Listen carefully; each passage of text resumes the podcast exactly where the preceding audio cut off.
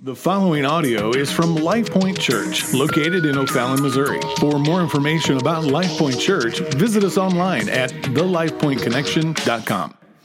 Well, good morning. My name's Eric. I'm the lead teaching pastor here at the church. And if you have Bibles, go ahead and grab those or turn those on and open those up. Uh, we're going to be in John chapter 8 today. John chapter 8. We've been going through this series entitled, Who Do You Say I Am? And it comes out of Matthew 16, where Jesus asks his disciples the question who do you, who do you say I am? And Jesus, throughout the book of John, makes several I am statements about himself. And when we get into uh, John chapter 8, uh, we see that early in the morning, uh, Jesus, he, he comes to the temple to teach. And, and he does this regularly, so uh, people are gathering around and people are there. And, and as he's sitting down and as he's teaching, uh, the religious leaders of the day, it says that they bring in a woman. Now, this woman had been recently caught in the act of adultery. And so the Pharisees, these religious leaders, they're wanting to trap Jesus because these, these guys, I'm telling you, they've worked their entire life to put on this display that they are godly or godlike. And they've worked and they've worked and they've worked. And Jesus comes and he pushes back against their works based righteousness and says, No, no, no. It is only faith in the Christ. It's only faith in the Messiah. It's only faith in me that makes you right before God. And so the Pharisees and Jesus, they always went back and forth. And so they brought in this woman trying to trap him, trying to trick him. They bring her in, covered in shame and guilt. And they say, Jesus, you know, the law of Moses says that we have the right to stone her, to kill her by hitting her with rocks. And so they ask, Jesus, what do you say? What do you say we should do with her? And Jesus just simply bends down and starts writing on the ground. It starts writing on the ground. So much so that it gets a little awkward because they keep asking, Well, Jesus, speak up. What should we do? She's guilty. She's been caught in adultery. The law says that we should hit her with these rocks. He's just writing. They keep asking. My guess is that she's standing there in her shame, probably barely covered up, maybe holding her face, maybe hoping that the first rock that's thrown hits her in the head, maybe knocks her out so she doesn't feel the rest of the blows. She's just standing there. And Jesus finally, after a few moments, he stands up. He says, Okay, let he who has never sinned, you go ahead and you throw the first stone. And then immediately he goes back down and starts writing on the ground. After a few moments, I can just imagine that you hear thud, thud, thud, one by one, the rocks hitting the ground. The Bible says that one by one, from the oldest to the youngest, every person left except one. There was one that still remained. Verse 9, it says that the woman was standing before him. Jesus was still there.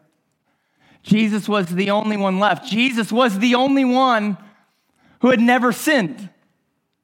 And Jesus was there and he was on the ground. Now, listen, every time I get this picture, every time I read this story in, in, my head, I had always pictured the woman being on the ground and Jesus standing over her. But this tells us that Jesus was on the ground and the woman was standing before him.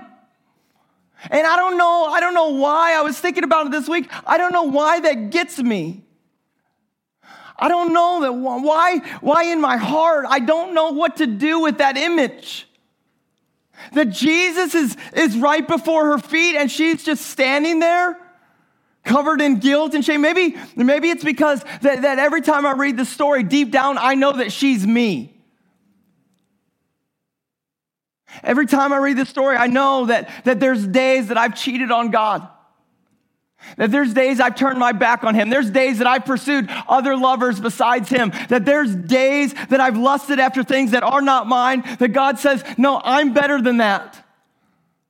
I don't know why this gets me so much. Maybe it's because I know that, that if you were to really take my life apart and you were to, to take all my thoughts and all my actions and all my deeds and all my, my secret sin and you would be to put it up on the screen like a movie, that I would be standing before you covered in shame, that I, like this woman, would deserve the rocks. And, and here's, here's this guilty sinner like in one moment, she is surrounded by accusers, and the next moment, she's alone in her shame with Jesus at her feet. Probably tears dripping down upon him.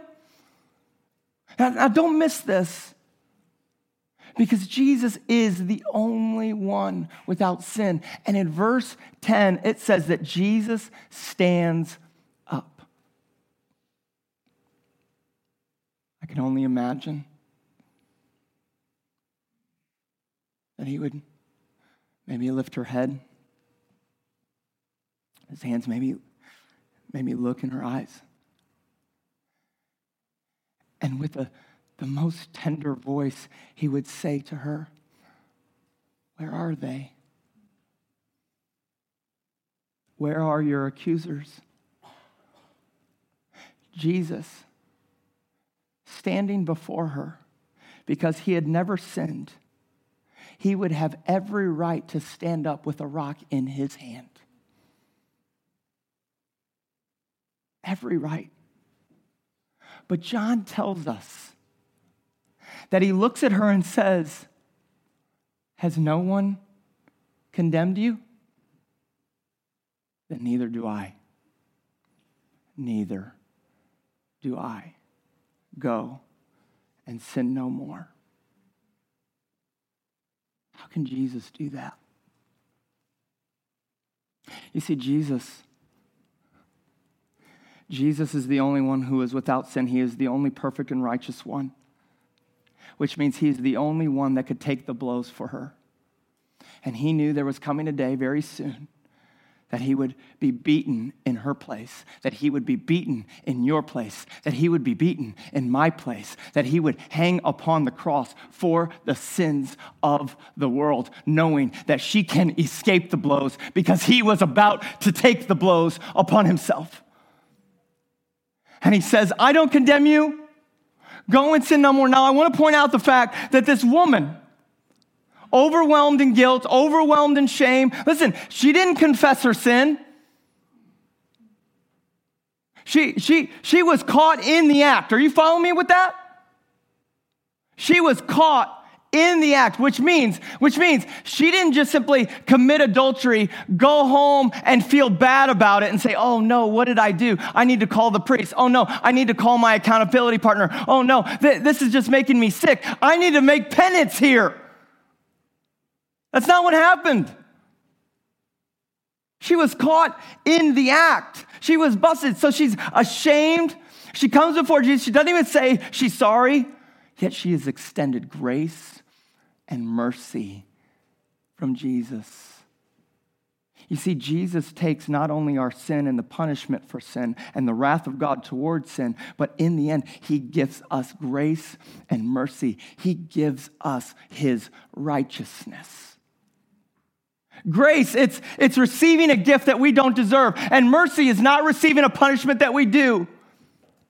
And when Jesus went to the cross, he took all the wrath of God and he gives us grace and he gives us mercy. Why? Have you ever thought about that? Have you ever thought, like, why God would do that? Why Jesus would do that? The Bible says it's because God so loved the world that he gave his only son so that whoever would believe in him should not perish but have everlasting life. You know that verse? John 3:16 is probably one of the most popular verses in the church. It's probably the most popular verse in the world. But listen, that God would send his son so that whoever believes in him shall not perish but have eternal life. But listen, listen to the next verses. That God loved the world so much that he would sacrifice, he would give his only son, so whoever believes in him should not perish but have eternal life. Verse 17, for God did not send his, his son into the world to condemn the world, but in order that the world might be saved through him, through his blood, through his sacrifice, through his taking upon the wrath that you and I deserve. He didn't come to condemn you. He didn't come to shake his finger at you. He didn't come to hit you. He came to save you. Well, how's that? Look, look, he says, God did not send his son in the world to condemn the world, but in order that the world might be saved through him. Whoever believes in him is not condemned. But whoever does not believe is condemned already. Everyone say already. He is condemned already because he has not believed in the name of the only Son of God. And this is the judgment. The light has come into the world. And people love the darkness rather than the light because their works were evil. Now you have to understand that, that, that, that there is no neutrality when it comes to Jesus. It says that the world was actually condemned already. You need to understand that this guilty sinning woman, this adulteress, that's you and that's me because the Bible says that we've all sinned and we've all fallen short. We're all guilty. Now, now follow me because Jesus, the Bible just said that Jesus didn't come to a neutral world where some people in their neutrality move to anti Jesus and other people in their neutrality move to pro Jesus. That's not what it says. It says that we were guilty already, we were condemned already. We were already condemned. Listen, when it comes to Jesus, there is no neutrality. There is no neutrality. There, there, there's, there was never neutrality. There is no neutrality. We've all sinned. We've all fallen short. Listen, we all deserve the rocks. Jesus came to sit under God's wrath in your place because every one of us are condemned already. Now, whether or not we stay condemned, whether or not we stay in our condemnation, depends on how we respond to Jesus when he asks, But who do you say that I am? Whether or not we stay that way will depend on how we respond to Jesus. We have to do something with Jesus. Jesus did not come to make neutral people Jesus people. Jesus came to make the guilty not guilty.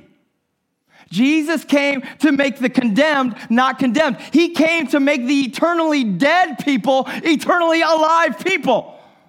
Because we're all dead in our sins. God doesn't owe anyone mercy, God doesn't owe anyone life.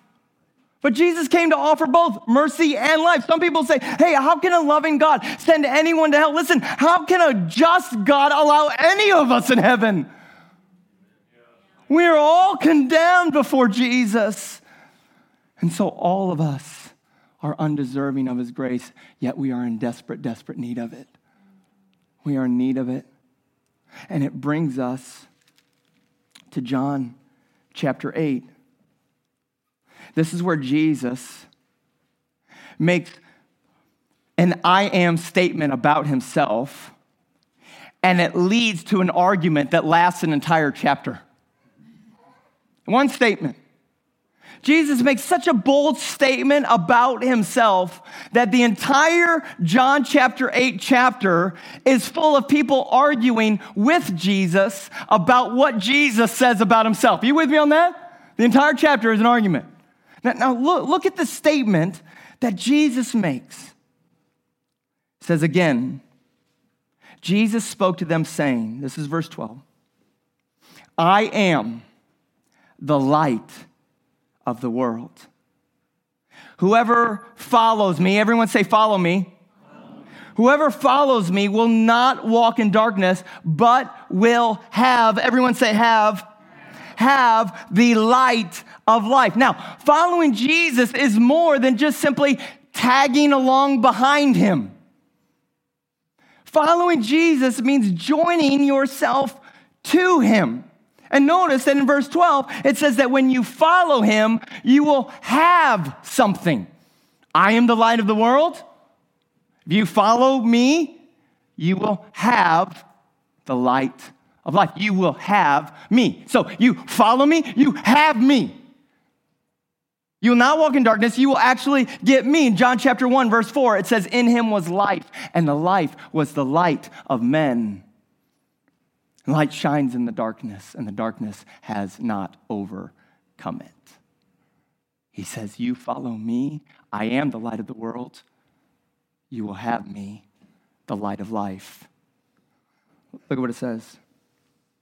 Jesus says, I am the light of the world. Whoever follows me will not walk in darkness, but will have the light of life. So, the Pharisees, the, the most religious people on the planet, they say to him, Jesus, are you bearing witness about yourself? Your testimony is not true. Now, watch how Jesus answers. Well, even if I do bear witness about myself, my testimony is true. For I know where I come from and where I'm going, but you don't know where I come from or where I'm going.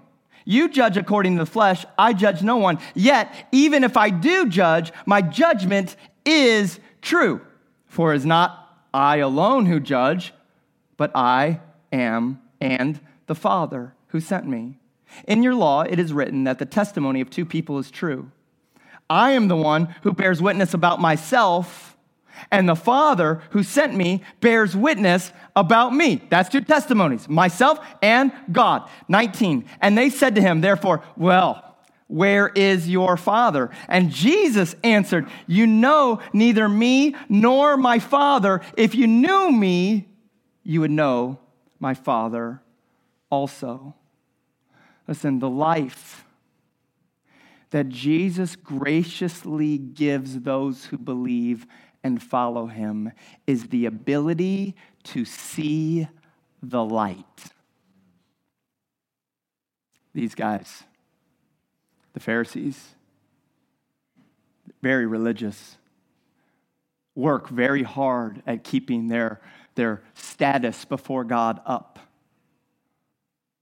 Yet they're blind. They don't see it, they don't see Him. The Bible says that we were born dead, that we were born blind to the light. So until the life of Jesus is gifted to us by God's Spirit, only then can we see. He wants us to see. He says, I'm the light of the world. I want you to see. He says, listen, dead people don't see. Dead people are blind. Can't see if you're dead. It's why, it's why Jesus comes to the most religious man on the planet and says, You must be born again. Because unless you're born again, you can't see. That's what it says in John 3 3. Truly, truly, I say to you, unless you're born again, you cannot see the kingdom of God. That's why we always ask God, God, open our hearts, open our eyes. There is a seeing that goes beyond these. There is an understanding that goes beyond this. There is, a, there is a feeling, there is a soul that says, hey, there's more to just simply what I see. And these Pharisees are arguing Jesus because Jesus says, I'm the light of the world. Don't you see me and the Father are one? Don't you see I work on behalf of the Father? Jesus says, I am the light of the world. And so we must be born again. Listen, being religious does not allow you to see the light. Doing works for God does not allow you to see the light. You need to be born again in order to see Jesus. You must be born again because only when we're born again are our eyes open. Jesus says, I'm the light of the world. What does he mean by that? What does he mean when he says, I am the light of the world? Well, first of all, I think he means that, that the world has no other light other than Jesus. You with me on that? He says, I am the light of the world, which means there's no other light. I'm the light, I'm the only light. I'm the light of the world, which means that if Jesus is the light of the world, either you have Jesus or you're in darkness.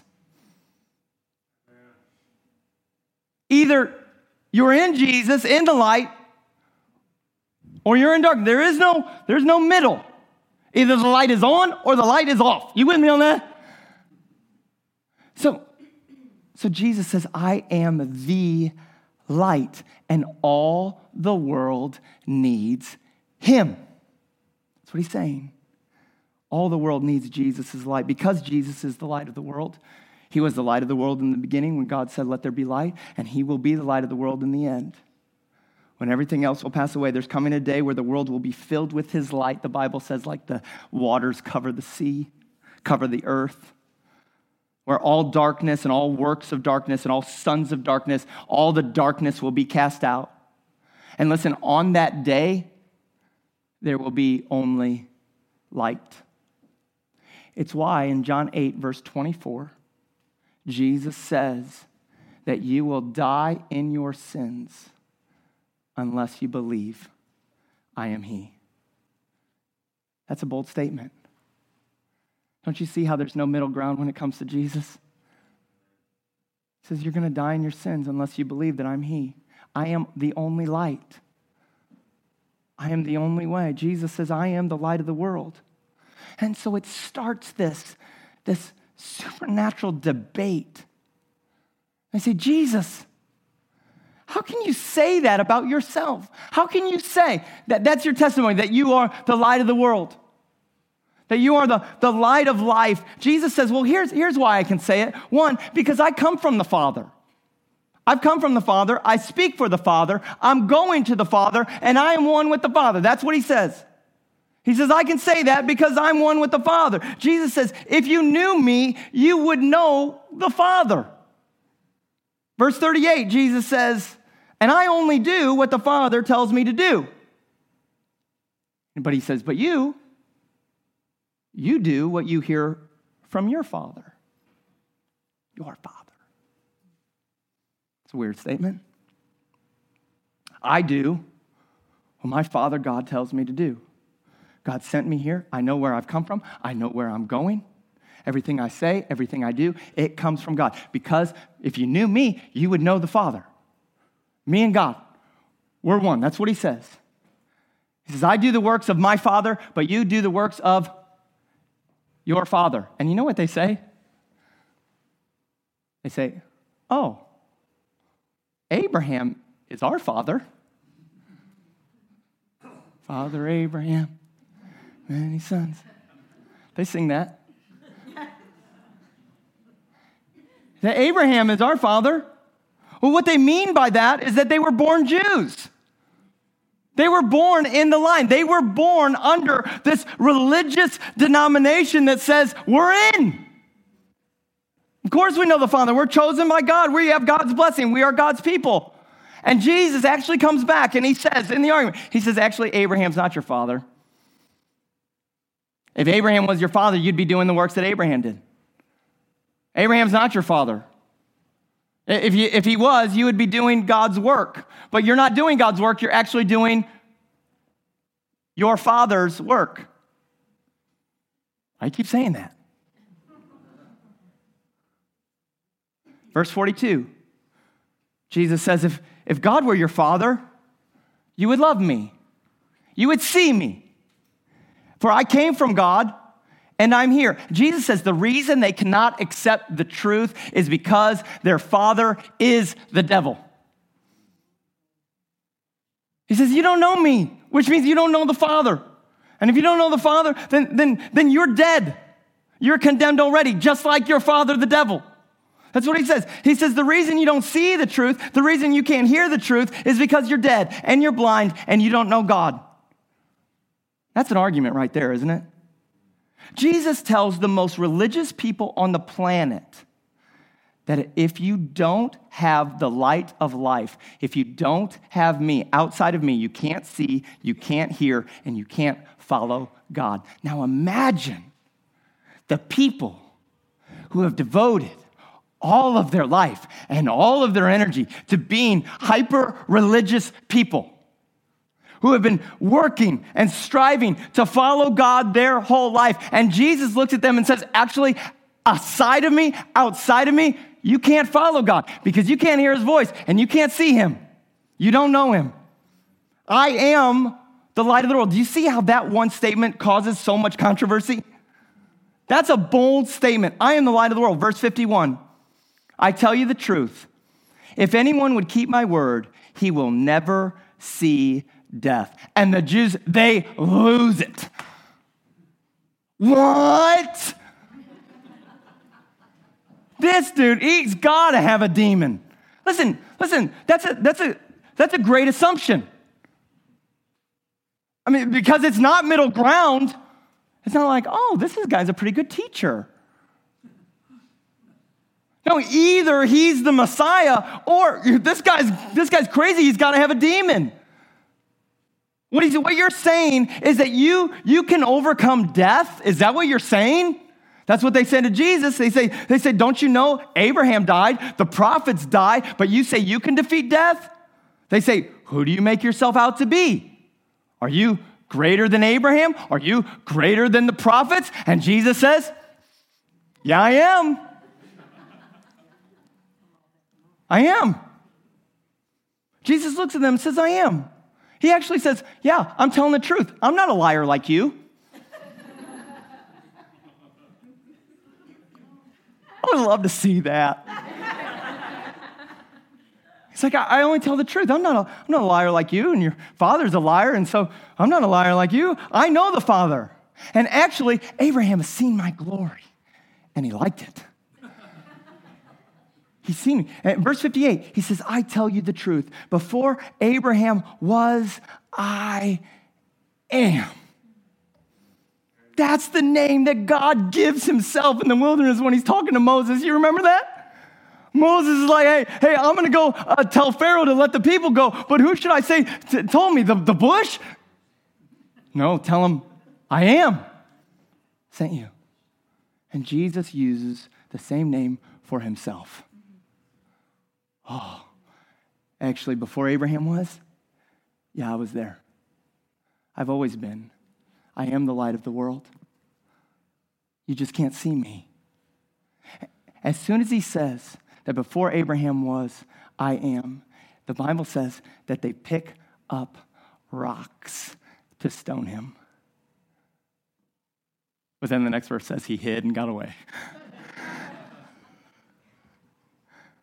they pick up rocks to stone him. Listen, by the way, that's how you know you win an argument. Hear me, this is an extraordinary claim. You've got to do something with this. Each one of us, we have to do something with Jesus. We have to give an account on what we truly believe about Jesus. Meaning, when you begin to look at Jesus' life and you begin to look at the claims that he makes, there really is no middle ground. Either he is, he is, we receive him as Lord and Savior and Messiah, or we reject him as a flat out liar. He can't be just a good man that teaches good things because you know what he teach? You know what he taught people? I'm the light of the world. Outside of me, you're in darkness. Either he's the Lord or he's the liar, but hear me. Jesus, he doesn't just want to simply tell us that he's the light of the world, he wants to show us. Look in John chapter 9. You just witnessed a miracle, by the way. I preached all of John chapter 8 in about 20 minutes. John chapter 9. As he, Jesus, passed by, he saw a man blind from birth. And his disciples asked him, Rabbi, teacher, who sinned? this man or his parents, that he was born blind? And Jesus answered, It was not this man's sin or his parents, but he was born blind so that the works of God might be displayed in him. That is a powerful verse. We're going to come back to it in just a moment. Verse 4 We must work the works of him who sent me while it is day, because night is coming when no one can work. As long as I am in the world, I am the light of the world. After saying these things, he made some mud on the ground and he put it on the man's eyes, and he was healed. He was healed. This man, like many of you, not a stranger to pain. Some of you, you've maybe grown up in a lot of pain a lot of suffering. I don't know your background, I don't know your household. But you've experienced some suffering like this man, you've experienced some sorrow. And this man on this morning, he gets up and he goes to wherever it is that he's going to sit for that day. It's probably the same spot that he sits every day. Maybe it's by a gate, maybe it's by a wall, maybe it's, it's where people are passing by, so maybe he can get a handout or something. I don't know how old he is, but it says that he was born blind, which means he's never seen the sun. He's never seen it rise. He's never seen the colors of the sky when it sets. He's never seen uh, the rainbow when the sun shines on the rain droplets. He's never seen a bird soar in the sky. He's never stood on a, on a cliff and looked out at God's creation. He's never seen that. And so he probably wakes up this morning like he did every other morning, and he just simply goes and sits in the spot that he always sits. Probably not thinking that today something was going to change his life. And like many of you, you maybe come in here and you just come in and do your weekly routine and you do the same thing that you always do and you sit in the same spot that you always sit. But today, you didn't realize that God wanted to open your eyes That God wants to heal you and bring you out of darkness. Maybe, maybe you're here and you just have very little hope that anything can really change in your life. And like many of you, you've come in this morning, but, but this man, like you, wants, needs Jesus. This man has been blind from birth. But on this day, Jesus goes to this man who has been suffering and he finds him hopeless. And in one sentence, Jesus brings purpose to his heartache. Have you ever asked Jesus why? Why has this happened to me? Why, why, why, why me? How come my life is like this and her life is like that? How come my life is like this and, and, and, and his life, he gets the promotion, he gets the deal? How come he gets the good stuff? How come, how come I'm here and they're over there? How come why me? And in one sentence, Jesus, he wants to come and he wants to give purpose to your heartache. Look at verse 3 again. He says, Is not this man's sin or his parents? But this man was born blind so that the works of God might be displayed. He, in other words, he says, This man was born blind so that I could prove to you I am the light of the world so I could prove. So, so he says that the works of God might be displayed in him. Jesus gives purpose to what this man has gone through. And today, I don't know where you're at, and I don't know what you're facing, and I don't know what you've gone through when you walked in here, but Jesus wants to give purpose to your life. He wants to give purpose to your suffering. Listen, maybe, maybe you've suffered after years of going to church or, or not going to church, or years of thinking, man, I'm never going to escape this darkness. Maybe after years of just simply being blind, years of hurt and pain. Jesus says, the only reason that things are the way they are is because I don't want to just simply proclaim I'm the light of the world. I want to prove myself as the light of your world. Your world. If you're taking notes, the whole thing comes down to this. You can write this one down. Jesus wants to prove himself as the light of your world. Jesus wants us to know the depths of his power and how his life and how his light has the ability to remove all darkness. And the truth is that all of us have been born blind, unable to see, unable to really grasp the beauties of Jesus until that moment that we believe that Jesus is the light of the world. In the beginning, there void and darkness. and out of the void and out of the darkness, God says, Let there be light. Let there be light. In the same way, God wants to come to you this morning. And in your blindness and in your deadness and in your darkness, He wants to say to your heart, Let there be light. Let the light of God shine. Let the glory of God shine so that we would be able to see the face of Jesus for who He is. Today, Jesus, we need Him to say to my heart, I need Him to say to your heart, I want Him to say to your heart, let there be light. Open up my blind eyes so that I would see you, Jesus. Now, hear me, because the one reason that the Bible says that Jesus healed him, the reason why he opened his blind eyes was not so that he could just simply sit back and enjoy life. It was not so that he could sit there and say, Wow, Look at that sunset. Look, look at that. Look at that sunrise. Look at those, look at those eagles soar. Look at that. Now listen, he's going to see the sunrise differently than he's ever had in his entire life because of Jesus. When Jesus is the light of your world, you begin to see the world completely different than you did before.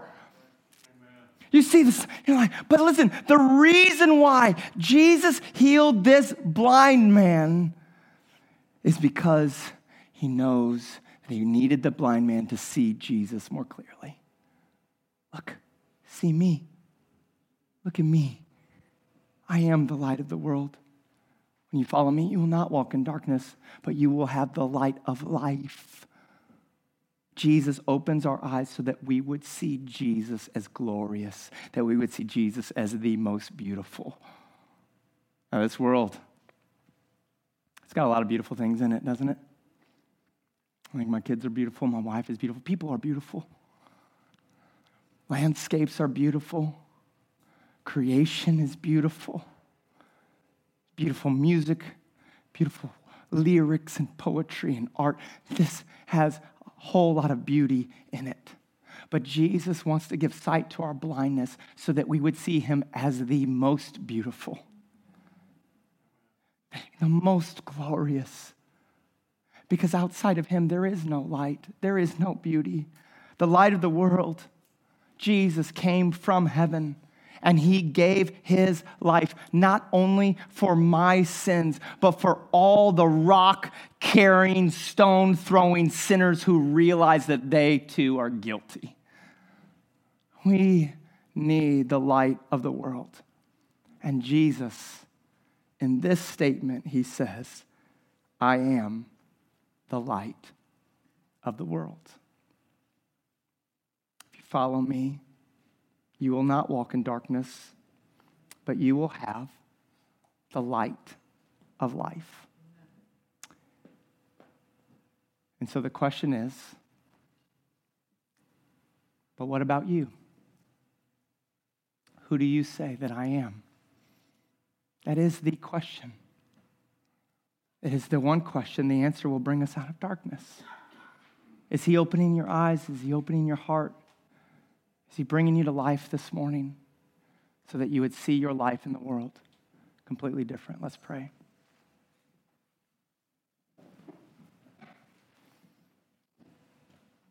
Oh God,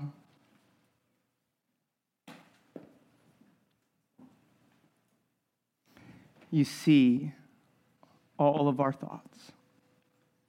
You see our actions. You see the lack of our actions. You see us naked, ashamed, guilty before you. Yet your word tells us that you love us. Today, Jesus, in the middle of our suffering, in the middle of our blindness, would you come, O oh Lord? Right now, right where you're at, will you just ask Him to come? Will you come, Lord?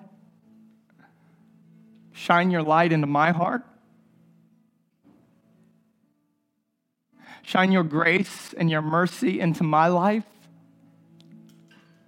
Ask Him right now, right where you are Jesus, come. Open the eyes of my heart. Let me see you. Open my eyes. Forgive me, change me, shape me. Jesus, I need you. In the middle of all that is my life, I need you, oh God, to be the light of my world. Jesus, I pray that you would lead each one of us out of darkness, that you would fill us with purpose, that your glory might be displayed in us. And so that when others look upon us, they would say, That is God. Jesus, we want you more than any other treasure. We want you more than any other beauty. We want you more than anything else. Be our God. In Jesus' name, amen.